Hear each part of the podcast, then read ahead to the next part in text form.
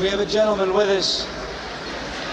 It's the gentleman upon whose farm we are, Mr. Max Yasgur.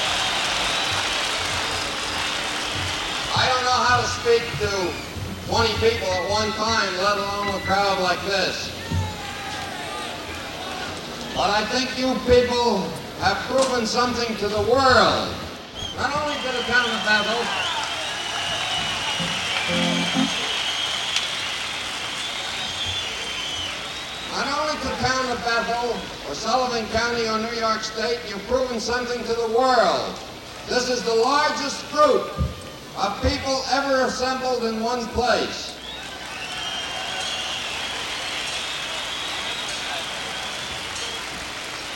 We we have had no idea that there would be this size group.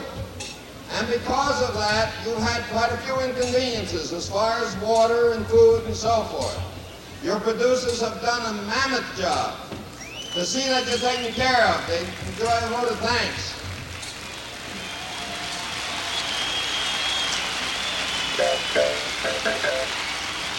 But above that, the important thing that you've proven to the world is that a half a million kids, and I call you kids because I have children that are older than you are, a half a million young people can get together and have three days of fun and music and have nothing but fun and music. And I God bless you for it.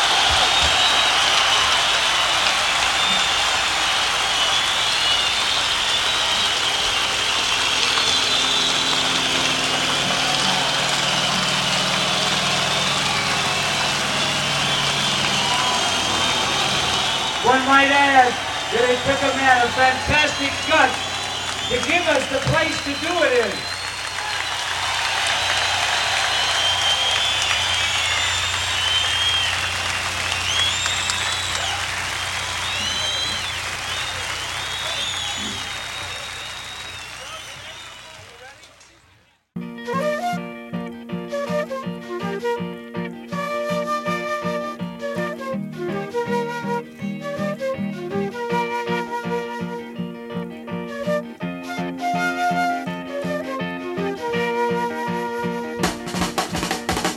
Howdy, folks. This is Scott Parker, and you're listening to yet another dynamic and powerful episode of Keep the Dream Flowing, a Woodstock 1969 podcast. And we have the expanded disco remix team on board today.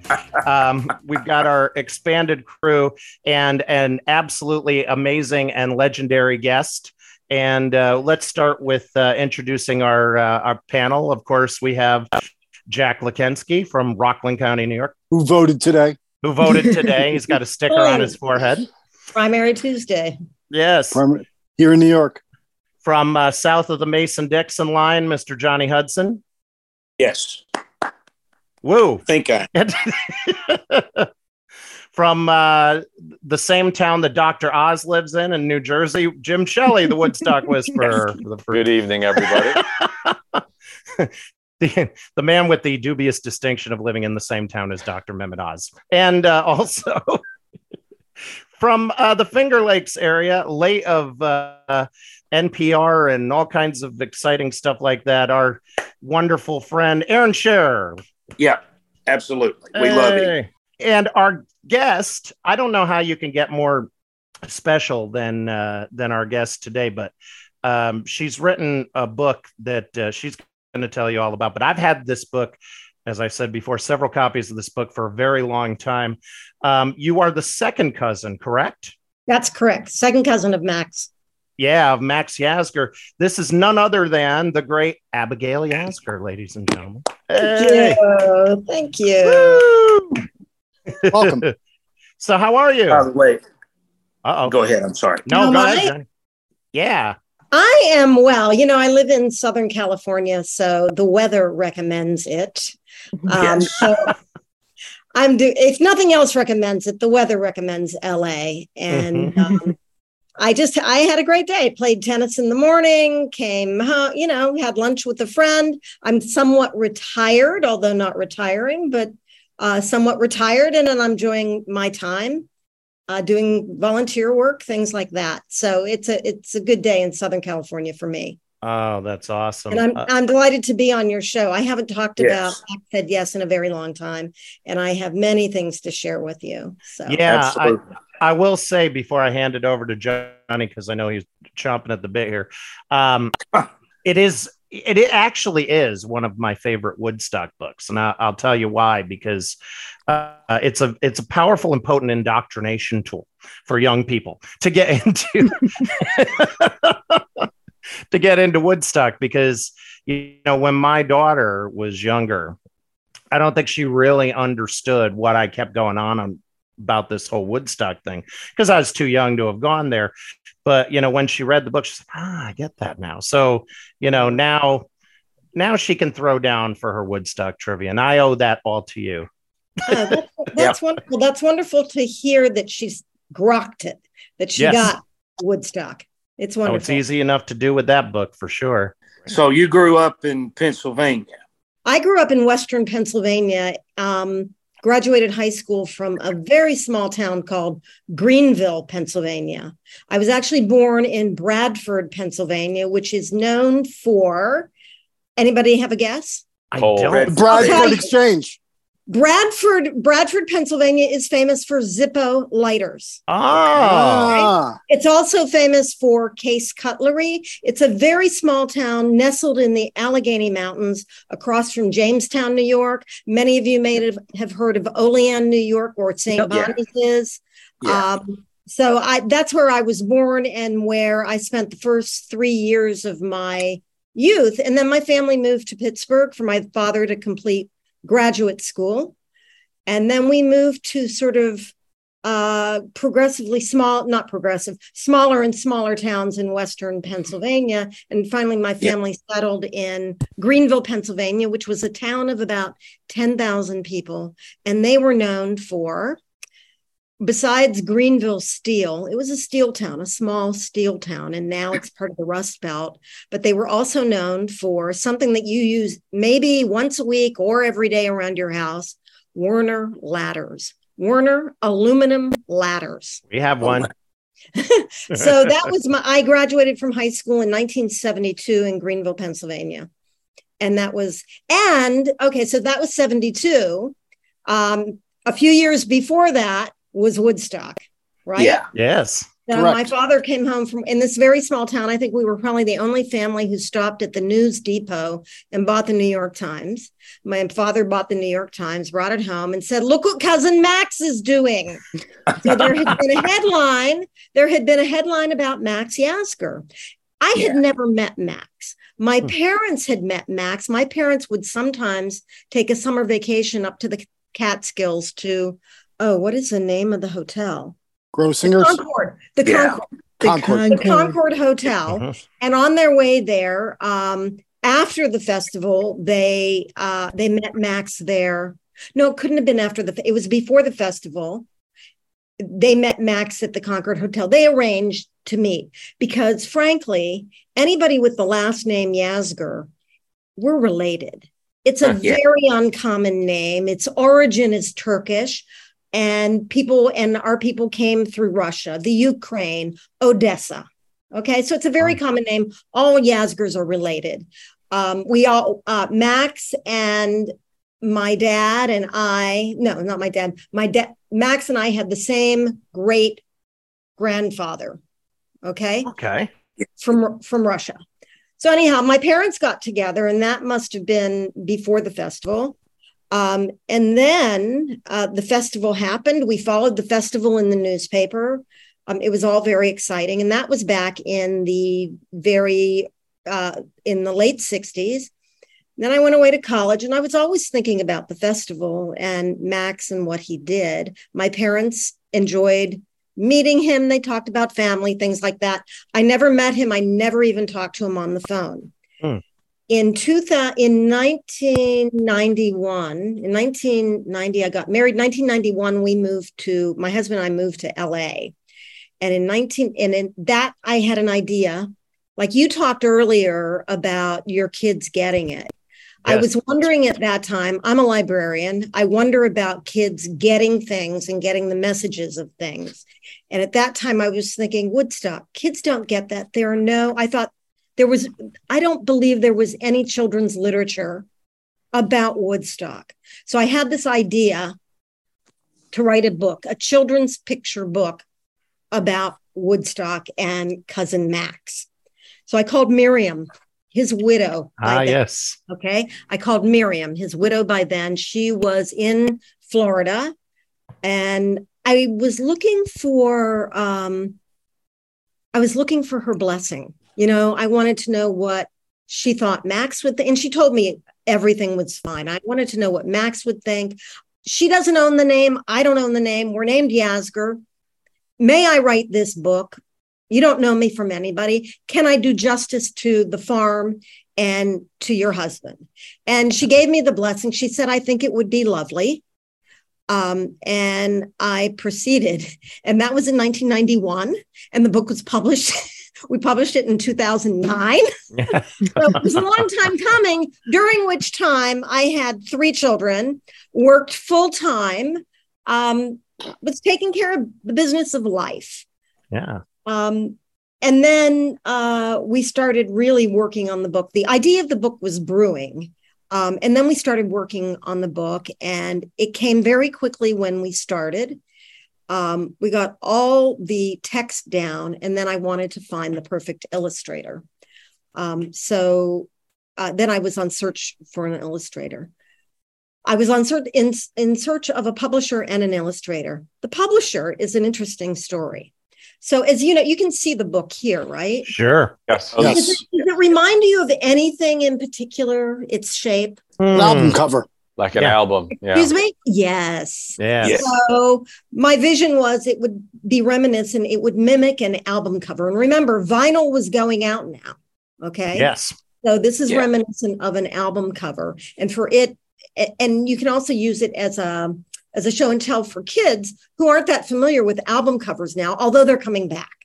Yes. So the first Yeah. publisher who got in touch with me said, "Oh, this will never sell because you can't put it on a shelf." Okay, children's librarian, anything you show in a children's library, you put face out because that's what attracts the kids to the book. You always display book face out. So um, I did not want to change the size because I thought it was important to the integrity of the story, the fact that it remained to look like an album cover. Okay, that was the first thing. Um, there was something else in the book that somebody that a particular publisher didn't like, um, and we didn't think we could necessarily. It was about they left the fields and vegetation. It was a mess or something, right? Yeah. So they didn't like that. They didn't like an Yeah. image. Oh, and dirty girls and boys. They didn't like the image of dirt in, Oh, in the book. But okay, Yeah. so, the publishers have their own needs. I get that. Mhm. Um, but also, I wanted to tell you a story um, leading up to us writing the book. Um, anywhere I would go and I would take out my credit card, up until very recently, people would say, Are you related? Mhm. and it would start this conversation and they either had not been there which they were or they were so young and so hip that they knew what woodstock was and they knew who max Yasgur was one day one week i went to san francisco from la for a i wish the date was on this card for a library conference i'm a professional librarian i have my master's degree in library science i've worked in libraries since 1982 um, so I went for a library conference in San Francisco, and it was a beautiful experience overall, just because you're hobnobbing with other librarians. But I came back. Um, I ordered breakfast in the Palace Hotel, this famous hotel with this beautiful, beautiful atrium. I ordered breakfast. I go to sign the check with my room number and my name, and the waiter, the person who was waiting on me, looked at my name and said, "Oh." I have somebody who will be very interested in talking to you. And I said, What are you talking about? And he said, I can't talk now because I'm busy waiting on tables. And I said, Yeah, and I have to go to a conference. I come back to the hotel at about six o'clock at night. And I open the door, and resting on the bed in this hotel was this huge wooden tray of Calistoga sparkling waters and a big bowl of chocolate dipped strawberries with a note, with a card from the Palace Hotel. And it says, and here's here's a guy's name who sent it. Oh wow. Oh wow. Uh, his name was Michael Jowitz. It says, Dear Ms. Yasgur, it gives me great pleasure after almost 32 years to return, he called my, uh, my cousin my uncle, your uncle Max's hospitality. Please let me know if we can do anything to make your stay more comfortable. Enjoy this with my compliments. Michael Jowitz, Safety and Security. Wow. So he was the director of safety and security at the Palace Hotel. And I went down to thank him. He had an office um, in the basement, went down to thank him. And in his office, he had a picture of it was Scorsese's Woodstock. And it's a picture Yeah. of him shirtless, this guy, Yeah. Michael, in the front on that poster Wow. Really? so things like that um, happen you know um, so it, it's a lovely story and the book wasn't even out then it was just name recognition. Yeah. Right. you know? So that was an incredible story for me. And anywhere i go i do i do um, speaking and reading in all over i've been to i go to israel almost every year. They have a woodstock sort of revival festival. And Yes. a reading and a, and a raffle there every year except during covid. Um, i didn't go uh, for they didn't have it this year because of covid and last year because of covid. Um, but the name recognition is there. It's just uh, a delight to be able to represent um, the Yasgur farm and Woodstock and what that meant. I do classrooms as well, you know, families and libraries full of um, kids and parents, parents who wish they were at Woodstock, grandparents who may have been there, even bringing their Sure. grandkids. Yeah. And could I read the book to you now? It takes like Absolutely. Yes, please. seconds. I'd love, Absolutely. Please, please, please. and, And, the you- book you guys, and the book to get the full version of the book with the lovely illustrations, please go to maxsaidyes.com. yeah, we have the illustrations up there too. Um, and if you see, Well, in- this this is an audio only podcast, even though we're recording it over. oh, Zoom. that's right, that's right. So we might so- make an exception in this case. audio, audio is great for this because kids walk out after I usually read it twice, and you know they end up feeling like um, it's almost uh, a rap. Uh, Yeah. the way they say it, because it is poetry. Max said yes. The Woodstock story. Abigail Yasgur and Joseph Lipner. Joseph Lipner is my husband. It's illustrated by Barbara Mendez. Copyright date 2009. hmm Not long ago, when mom and dad were young, when songs of peace and love were sung, some boys and girls got the inspiration to hold a giant celebration where drums, pianos, and electric guitars would play beneath a million stars, where hundreds, thousands, even more would groove to the sounds of love, not war. They chose the music, chose each band. All they needed was the land. Before the gig was signed and sealed, they had to find a farmer's field. The first farmer said, There's no way I'd let hippies camp out in my hay. The second said, The dirt, the noise, those unwashed, dirty girls and boys. The third farmer said, Sure, I don't mind. His neighbors yelled, He'd changed his mind. One farmer did not think the same, and Max Yasgur was his name. He raised cows, sold milk and cheese. He liked kids with big ideas like these. And Max said yes. And the people came from near and far in their van or bus or beetle car, tents stretched as far as your eye could see, where the alfalfa used to be. Music blared from a giant stage to celebrate the Aquarian age. Rock songs and incense filled the air. The men who were dancing had long, long hair. When the sun began to bake, thousands bathed in Max's lake. When the rain began to pour, they slid in mud and danced some more. By the time the fields were dry, it was time to say goodbye. They left the crops and vegetation. They were now the Woodstock nation, who, for better, not for worse, would rebuild the universe and spread the songs of joy and charm that they had learned on Max's farm and teach the world it should relax and welcome all just like Max. Ask mom and dad who won't forget Yasgur's farm where thousands met. And then those of, you, those of you who have the book know there's a historical note Yes. At the end. And then also the words uh, from by permission of Joni Mitchell's uh, publisher of uh, Woodstock. Um, so it's Yeah.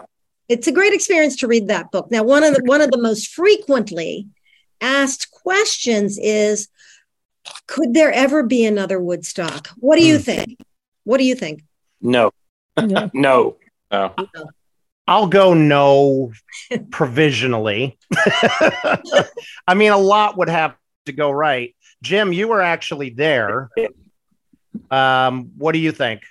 Well, the, the tour of the museum places Woodstock as it should be in the context of the 1960s. And, and when you think of it that way, the, the kinds of things that had to happen or were happening throughout the 1960s, not that they all reached and culminated in Woodstock, but Woodstock was certainly a part of that whole mandala of things um, I, it was so unique that it, it, it, that kind of thing could not happen again. Not that another concert equally as good and fun and great couldn't happen again, but that concert, no, that's a that's a one off, I think.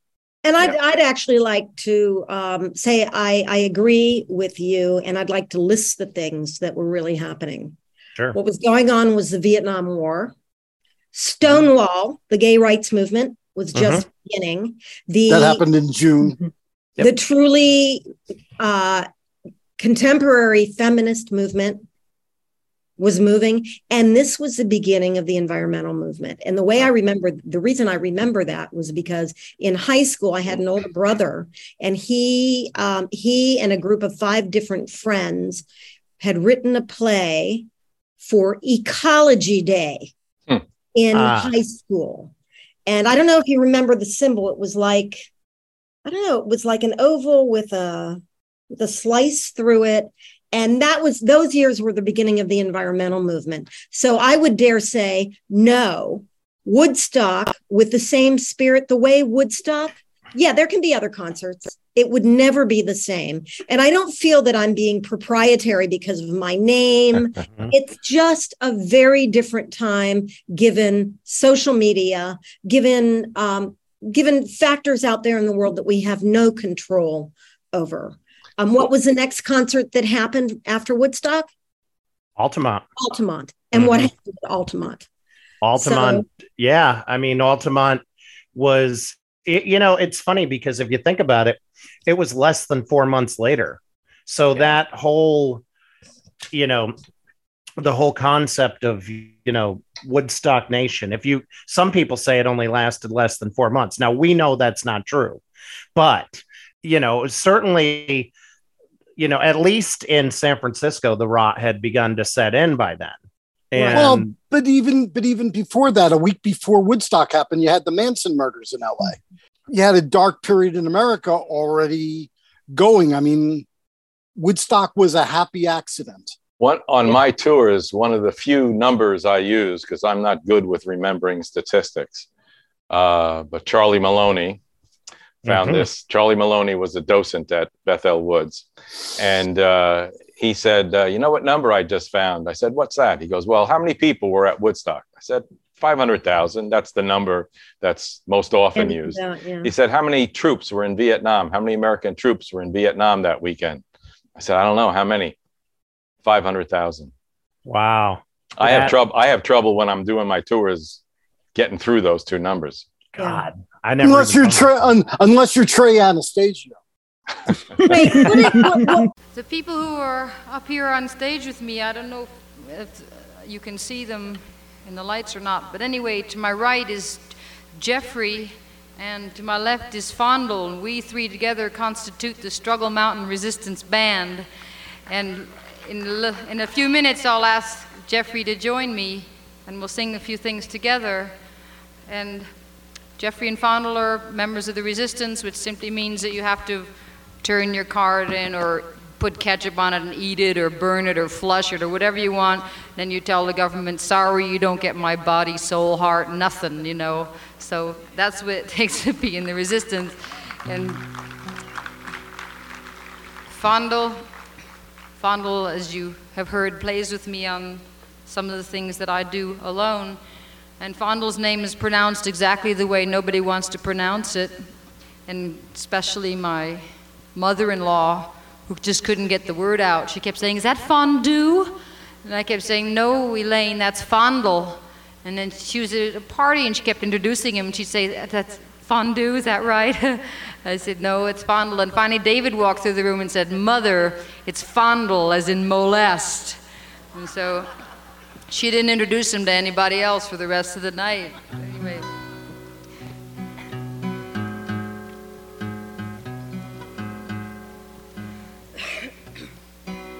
To sing you a song called Sweet Sir Galahad. It's the only song that I've ever written that I sing anywhere outside of the bathtub. Because I'm just smart enough to know that my writing is very mediocre. But anyhow, this is about my brother in law who has very long hair, and he married my sister Mimi after the death of her husband a few years back, Richard Fariña, whom some of you remember.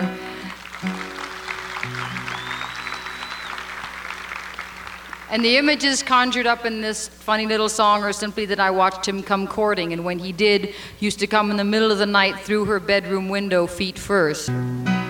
Sweet Sir Galahad came in through the window in the night when the moon was in the yard.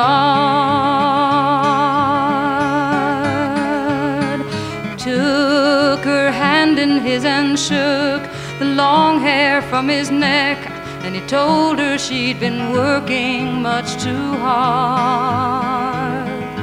It was true that ever since the day her crazy man had passed away to the land of poets' pride,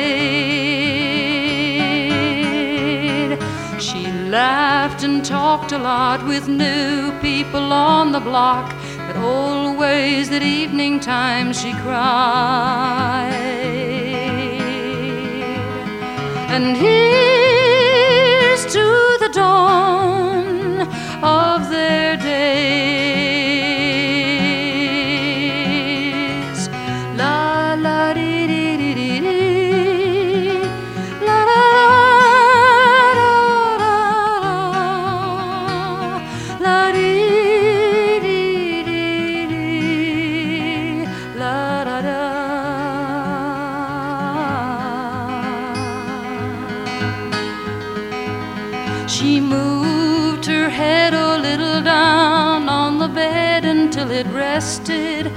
softly on his knee. There she dropped her smile, and there she sighed a while, told him all the sadness of those years that numbered three. Well, you know, I think my fate's belated, cause of all the hours I waited for the day when I'd no longer cry. Myself to work by eight, but oh, was I born too late? Do you think I'll fail at every single thing I try? And here's to the dawn of their days. He just put his arm around her, and that's the way. Eight months later to the day. The lines of a smile erased the tear tracks upon her face, a smile that could linger, even stay. Sweet Sir Galahad went down with his gay bride of flowers, the prince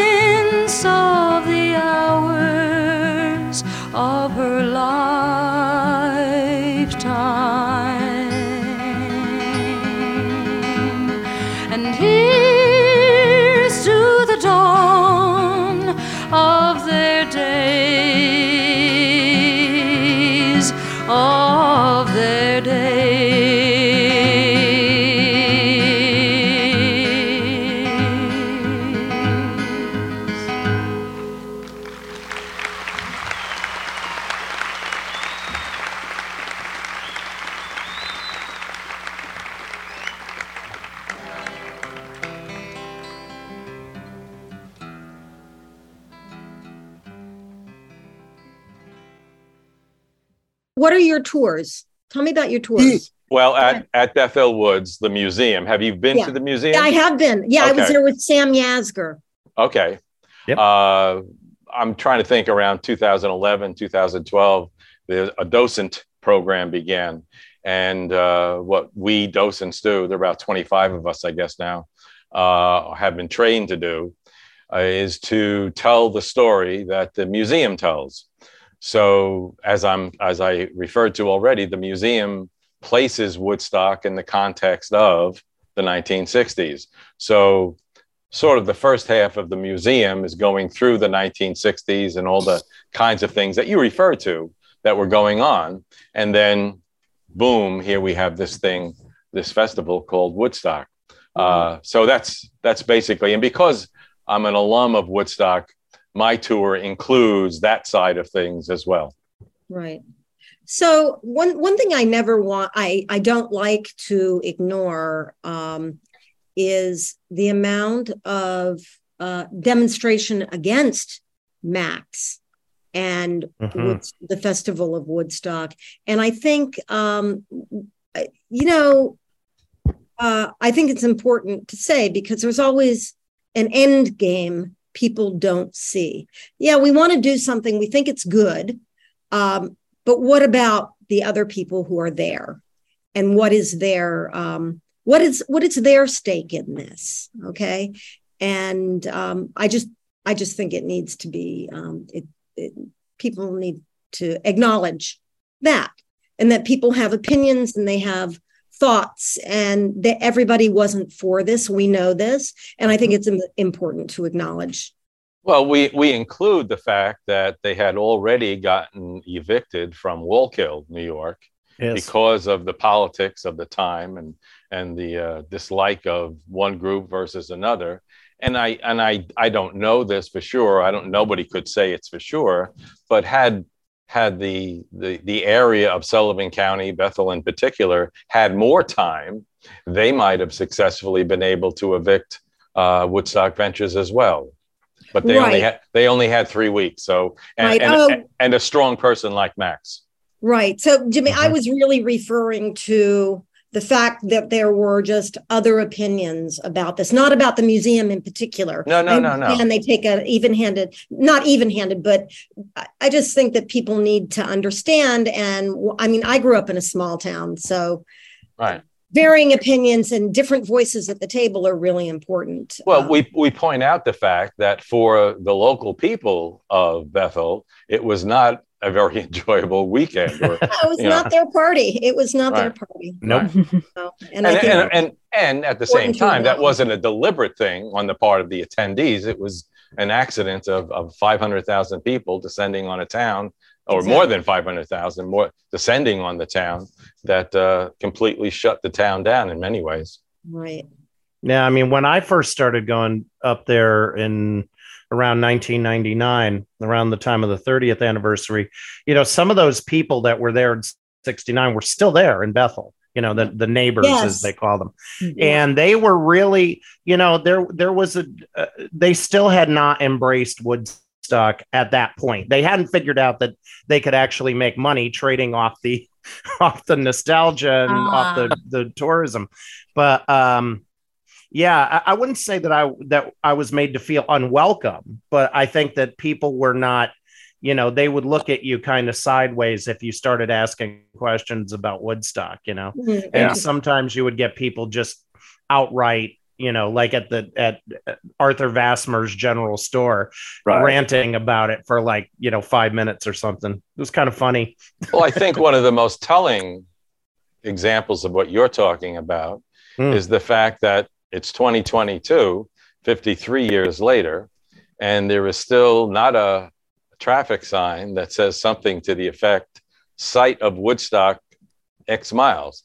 Yep. Unless unless you know that Bethel Woods Center for the Arts is where Woodstock was, you, you and, and yes, they've renamed the stretch of 17B as the Woodstock, Way. Woodstock way Uh, Mm-hmm. but again, there's no specific sign saying Hmm.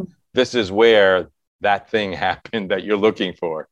Do you think Yeah. that has to do with that with not wanting to attract attention or You tell me. I, I, I, interesting? I mean, if, if I, if I was in a town that had that kind of a possible attraction, I think, Right. I think people would be putting up signs pointing to the attraction. Exactly. Yeah. right. Well, actually, if I'm not mistaken, if you drive when I drive um, from Callicoon, which is where I stay when I visit Sullivan Oh, County, where that is. to Bethel, um, the sign that says "Home of the," you know, "Welcome to Bethel, home of the 1969 Woodstock Festival."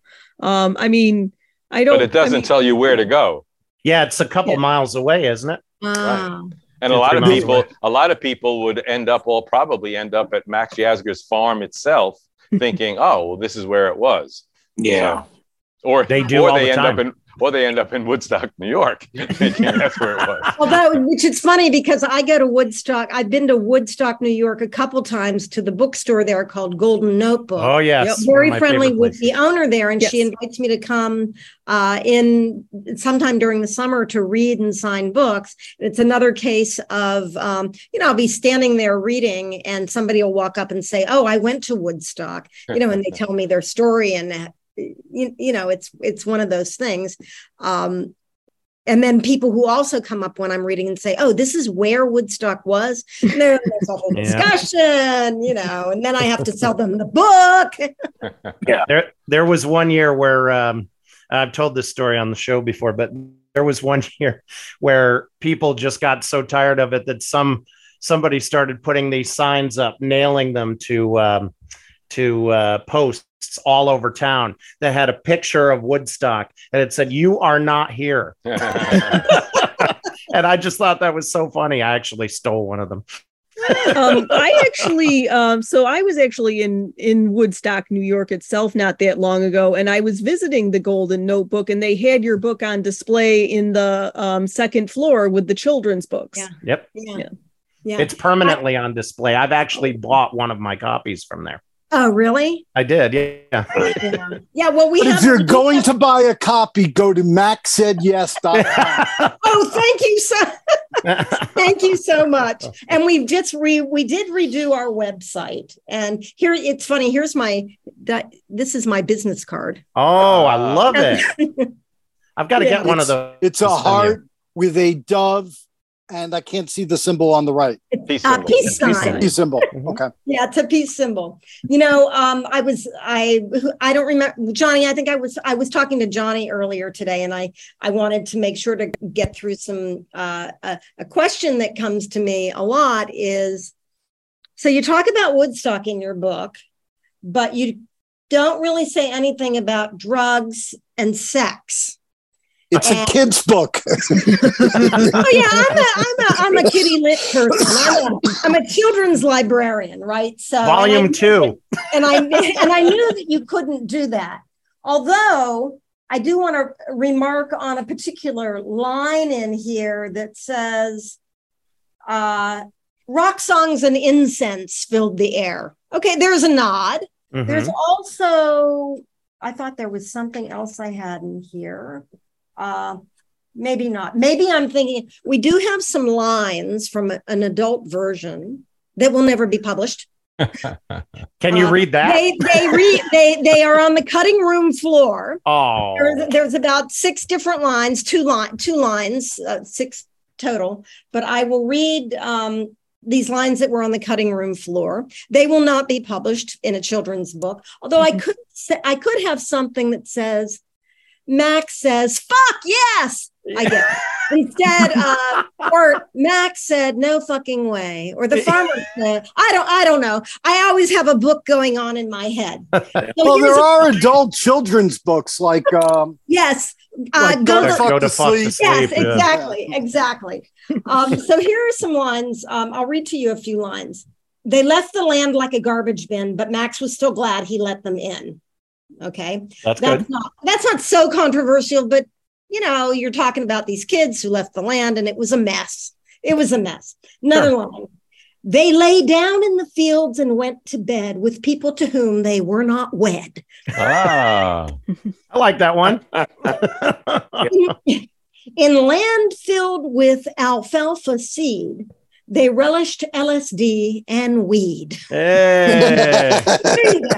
There you go. That- I- that's a question I consistently get from um, uh, parents, adults, and grandparents usually and it's it's a good question it's a it's a worthy question so i don't address it with an answer like that but I, what i do say is that it is up to parents and caregivers to um, to fill their kids in on whatever they feel powerful to feel fill their kids in on as it relates um, to Well, Woodstock. Would you include a reference? Not that the, I, I got, oh, we never got the impression there was a lot of drinking going on, but it seems if you could include a reference to drinking, nowadays you could include a reference to cannabis.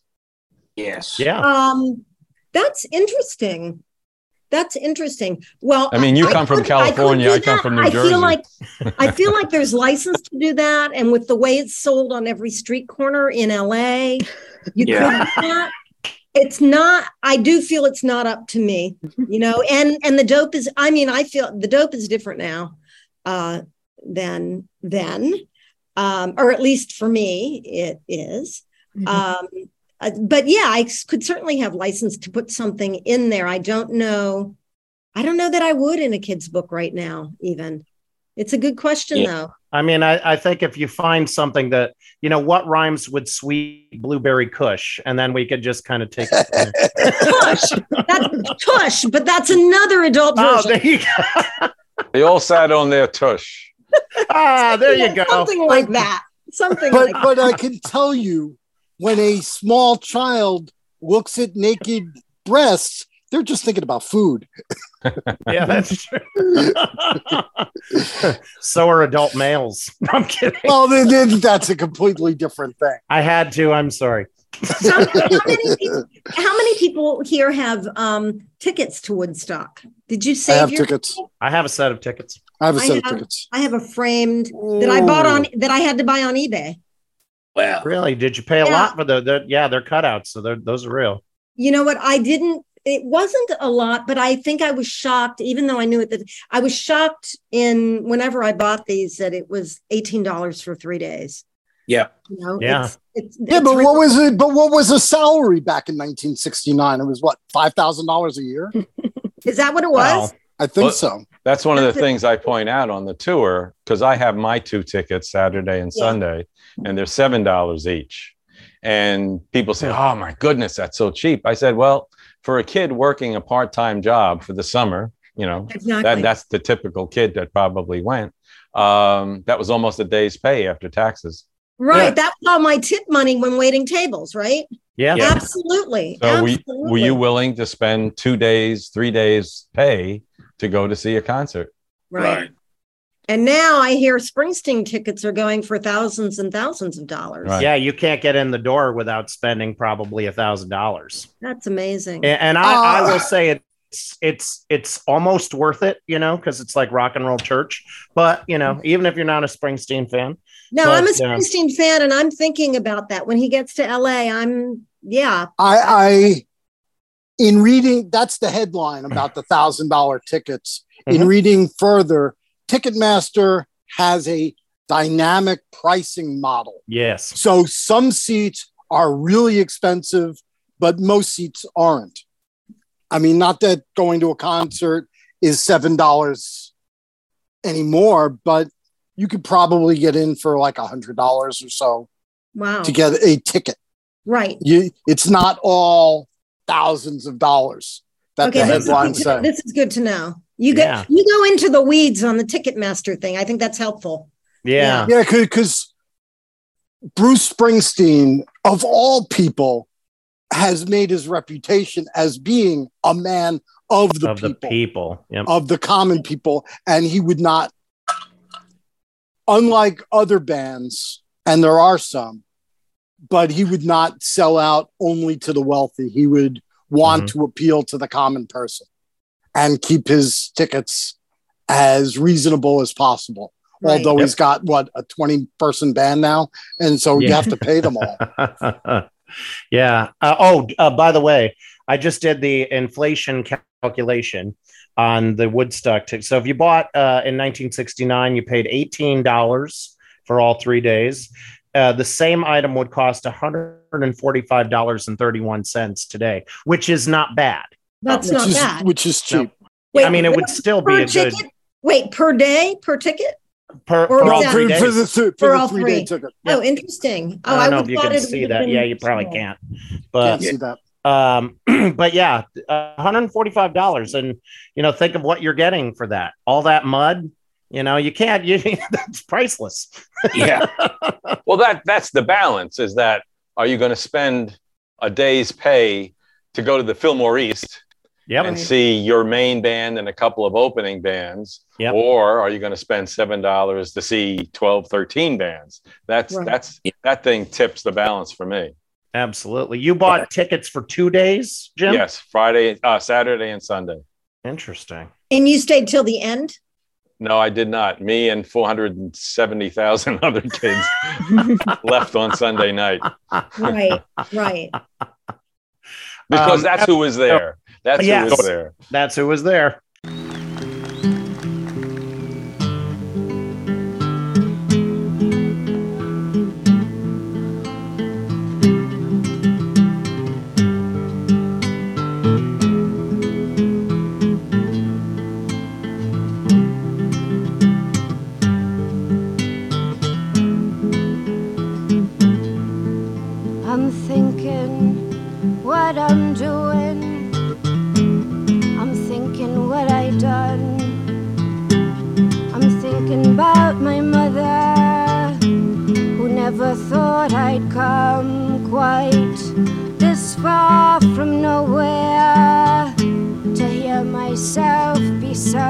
but I still haven't forgotten. I used to do it just for fun when all the ones around me would wonder if they saw or heard me singing somewhere, tuning my guitar.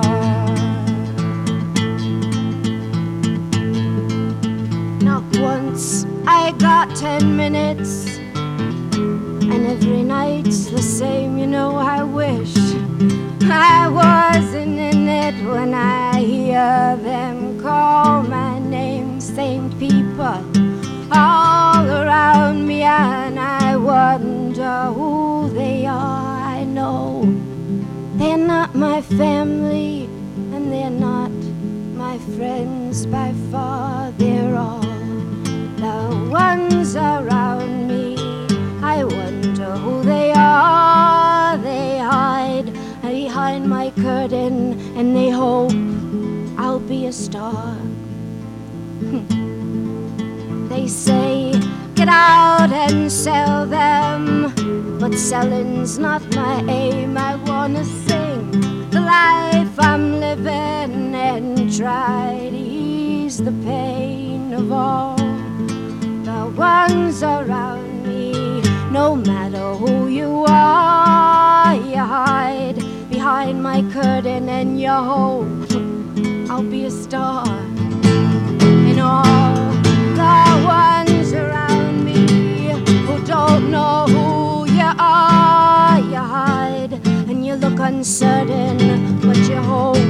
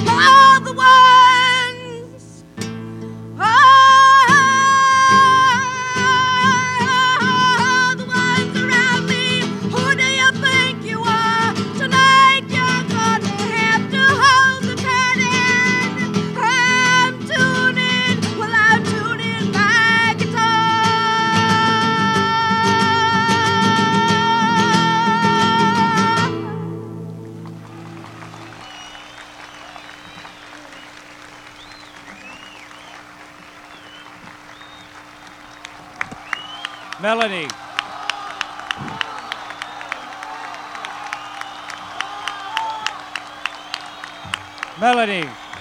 Bill.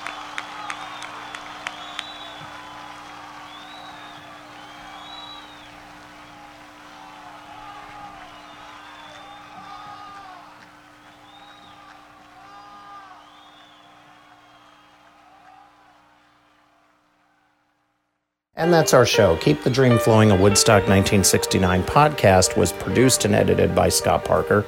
Your hosts were Jack Lekensky, Johnny Hudson, and Scott Parker. Keep the Dream Flowing, a Woodstock 1969 podcast has a Facebook page where you can catch up on all the latest Woodstock hullabaloo. Keep the Dream Flowing, a Woodstock 1969 podcast is not affiliated in any way with Woodstock Ventures or any of its individual partners or entities. On behalf of Jack Lekensky and Johnny Hudson, this is Scott Parker saying thank you very much for listening, and we will see you next time.